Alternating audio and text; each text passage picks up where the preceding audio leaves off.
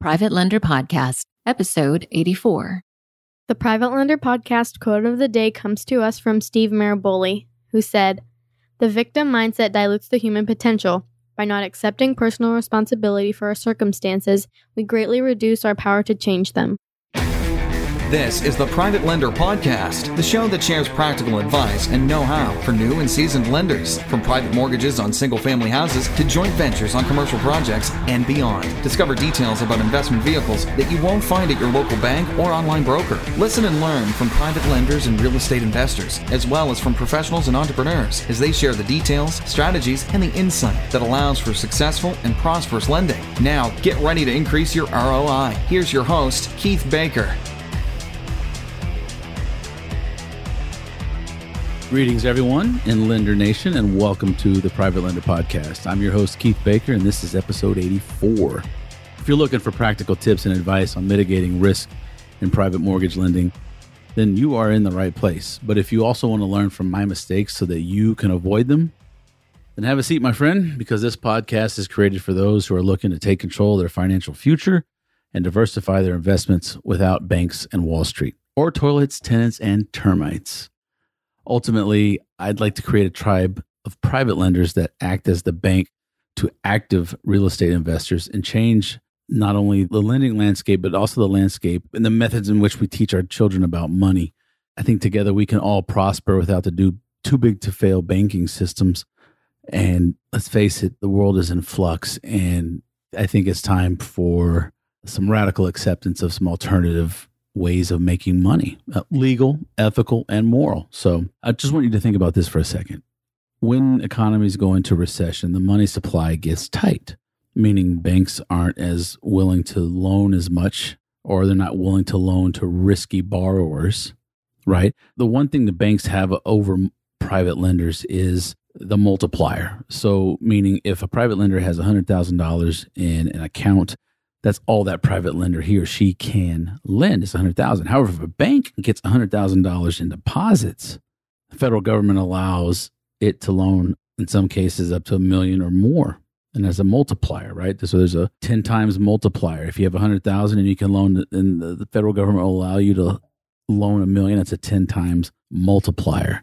But in recessions those multipliers reduce and when they reduce, the money supply gets tight, and banks stop lending to people who have no business. First off, for the first people are the ones that have no business borrowing money on properties they can't afford. And it trickles down, it, it tightens up all around to where even banks will only loan you in, in deep recessions, they will only loan you money if you don't need it. Bottom line, that's the best position to be in credit wise is to not need money because banks will be coming after you left and right with all types of offers. But when the banks won't lend to real estate investors, I will. And this is something I should clarify a little bit. I will loan in my backyard market and others if I'm comfortable with my level of knowledge in that particular market. Because when everyone's running for cover and CNBC and CNN and NBC and Fox and all the faux news and everybody else says run for the exits, in that moment when there's blood in the streets, that is the moment when you want to lend. That's as a private lender, that's when you're ready to go because that's when the sweet deals will be created. And those are the deals that I want to lend on because a good and well seasoned investor, active investor with private lenders on speed dial will be able to close fast. And when the economy sucks and your borrower can close within two weeks on a property, they get, usually get a pretty damn good deal, right? So when I say good deal, what I'm saying is it lowers the loan to value, right? So let's say if the house after it's fixed up ARV after repaired value is 100 grand, let's use simple math. You got a hundred thousand dollar house in tight economic times, hundred thousand dollar house that needs 10 grand in repairs to get it up to 100 grand. That investor can get it for like 50,000, 40,000 all in. So the amount of money that you're loaning, your loan to value, your loan to that ARV goes down, right? And that is what helps mitigate the risk of the investment because all investments have risk, but the lower the LTV, the loan to value, the more room for error you're allowing your investor to maybe over improve the property just a little, right? Or if it takes a little longer to sell because in recessions, houses don't sell very fast, right? So instead of a three to four month flip, maybe now you're looking at eight to 12 months Who knows? But that lower LTV gives you that room for error, gives you that risk mitigation, and allows, it forgives a lot of sins. And that's why when the recession does come and the banks aren't going to lend, that's why I'm trying to build this tribe of lenders. And I want to thank you for being a part of that tribe because when it hits the fan, we're all going to be ready and we're all going to make some money. At least I hope so.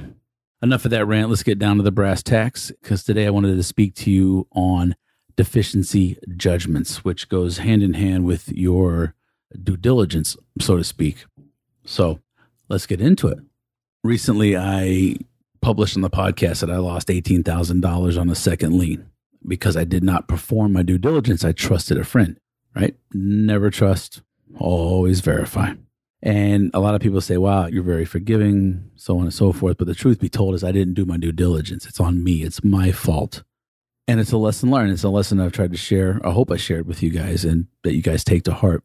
But in Texas, where I lend mostly, we have the notion of deficiency judgments. And what that means is basically that since my second position lien was never paid and the first position foreclosed and wiped me out, I can now sue that borrower for that $18,000 and get a judgment, which are not that difficult to get.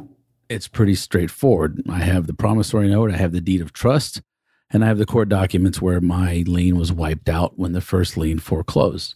Now, let's just say that I've learned my lesson and I should have done better. However, I inquired, I found the attorney who foreclosed on the first lien, and I reached out to that attorney and I said, Hi, I have the second lien, which they were unaware, which tells me they didn't do a proper title search, but you don't need to when you're foreclosing.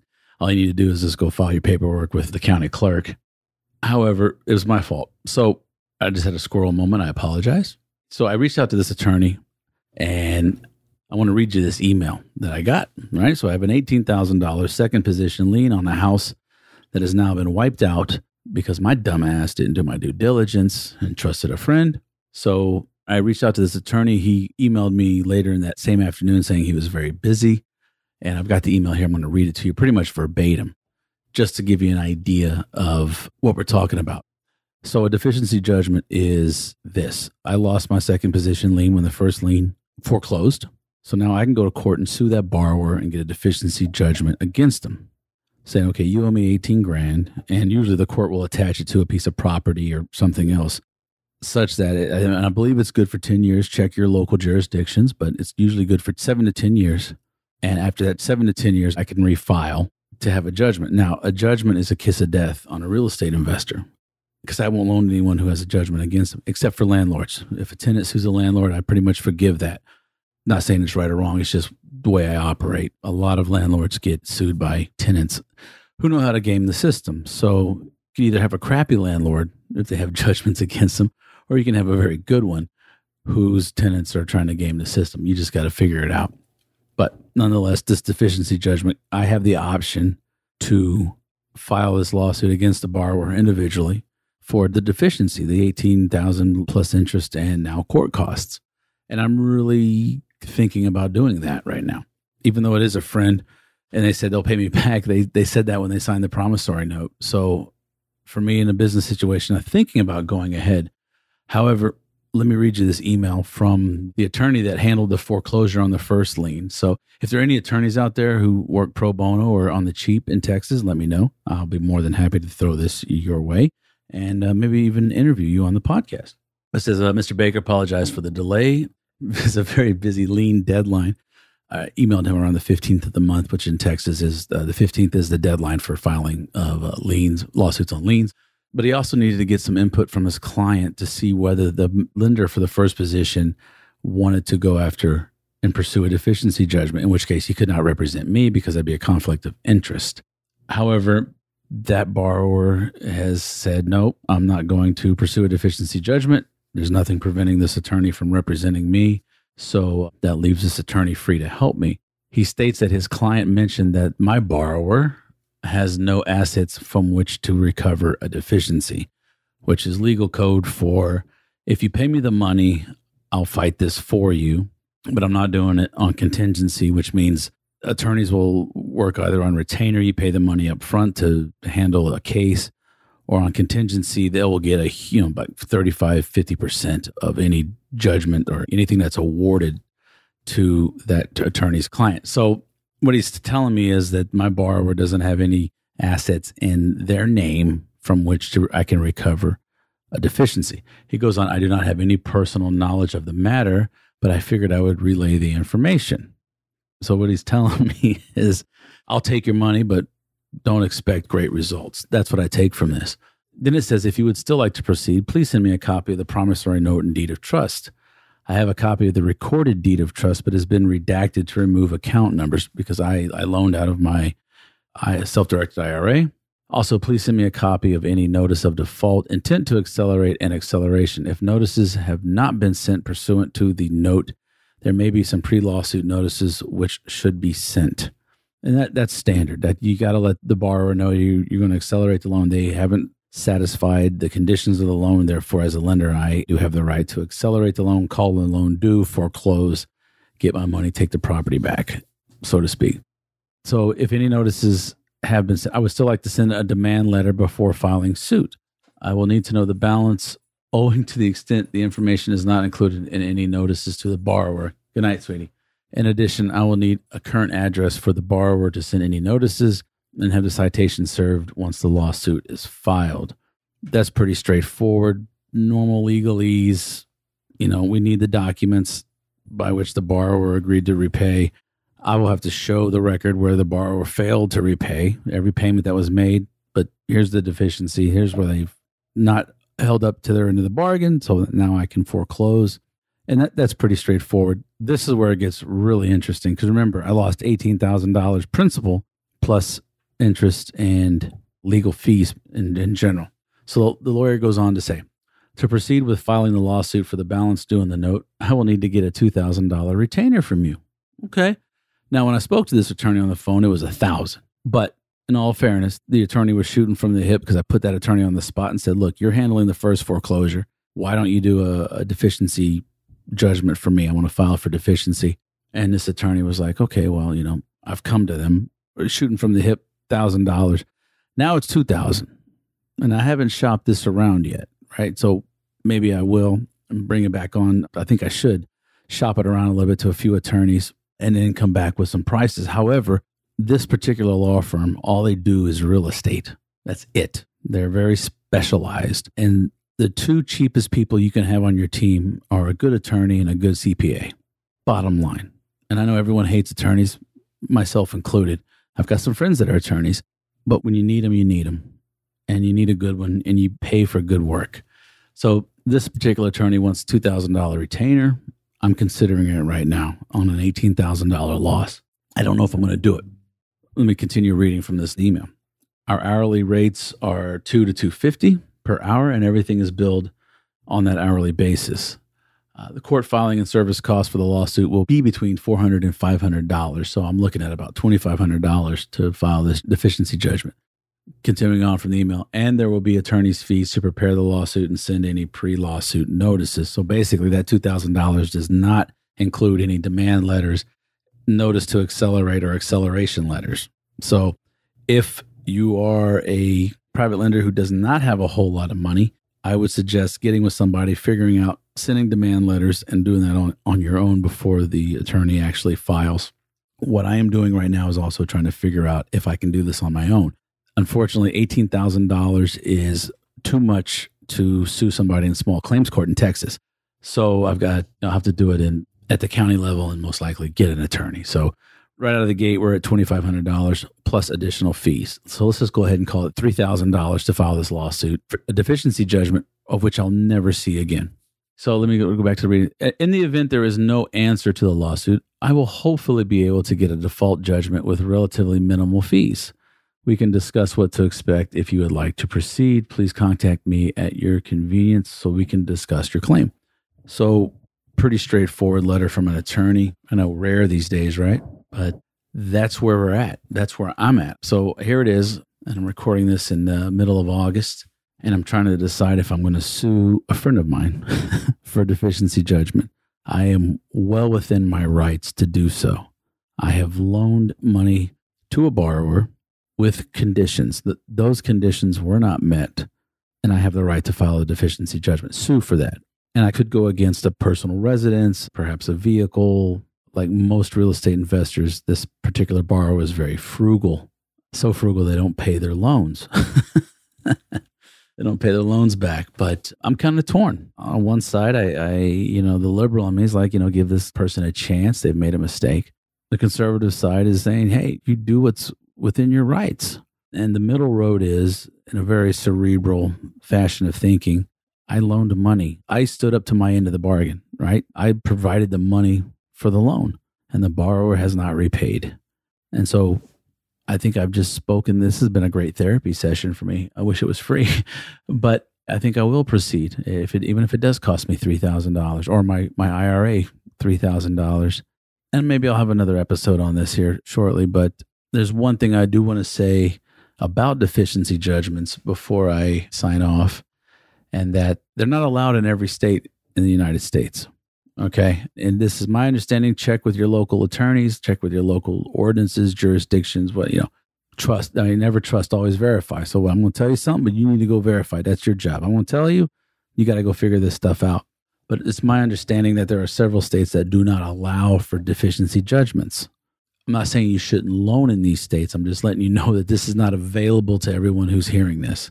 Those states that do not allow deficiency judgments, to my understanding, are Alaska, Arizona, California, Connecticut, Hawaii, Iowa, Minnesota, Montana, Nevada, New Mexico, North Carolina, North Dakota, Oregon, Washington, and Wisconsin. Again, this is not a deterrent against private lending in these states just know that you can't go get a deficiency judgment, right? Now, it's my understanding, and I will relay this with more, you know, information as this process goes. But my understanding is once I do have a court declared judgment, I could then sell that judgment for pennies on the dollar to some collections agency, and they can go after the borrower for that money and get the full eighteen thousand plus whatever's due, yada yada yada. I don't know if I'm going to sell it off or not, or if I'm just going to keep it. We'll see. But this whole experience has brought me into another frame of mind or another pillar for private lending. Never trust, always verify. ROI is the most important thing, the return of your investment. But I think another pillar should be do not wait for the other party to do the right thing because they will rarely do it.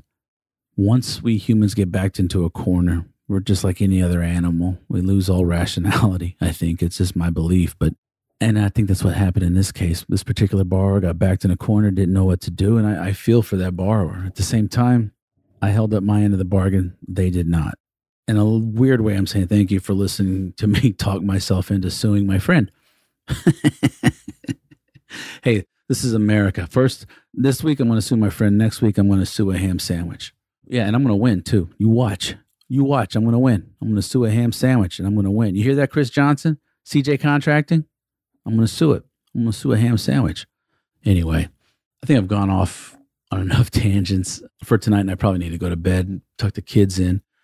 But before I do, I just want to say it would mean a tremendous amount to me if you could leave me an honest rating and review over at iTunes or wherever you listen to this podcast, whatever platform you're on Spotify, iHeartRadio, SoundCloud, Stitcher, Google Podcast, iTunes, whatever, doesn't matter. The more ratings and reviews I get. And it doesn't matter if it's a one star. I don't want a one star. And if you've listened to this more than one time and you give me a one star, I'll, tr- I'll hunt you down. no, I won't. But yes, I want the five star reviews, but I please just give me an honest review. I do read them. So if, if there is some constructive criticism in there, I would love to hear it. And iTunes is still the 400 pound gorilla in the room. And they've made it a little easier to leave a rating review. So, Private Lender Podcast on iTunes, please leave it there. That would help me out the most short of that, just leave a review on whatever platform that you use to listen to this podcast on. I would greatly, greatly appreciate it. And please also connect with me on social media Facebook, Instagram, Twitter, LinkedIn, and Bigger Pockets. Links to all of those social channels can be found at privatelenderpodcast.com. Just go to the show notes or the, uh, I think it's on the top bar. All of my social media are uh, on the top menu. So it's getting late in the hour. I uh, want to thank you for your time and your consideration And I want to ask you to keep reaching out to me, Keith at privatelenderpodcast.com. I got a text today from a guy wanting to drop some money in the Houston area. He doesn't have any, any loans or any deals to loan on in his home state. So he reached out to me today. Appreciate email me. And uh, I really do appreciate all the feedback I get. So I'm going to leave it for you tonight. And I, besides health and happiness, and most importantly, self awareness, I do wish you all safe and prosperous private lending. And I'll catch you on the next episode. Thanks so much for listening to this episode of Private Lender Podcast with your host, Keith Baker. For more great content and to stay up to date, visit privatelenderpodcast.com. If you enjoyed today's episode, please rate and review, and we'll catch you next time.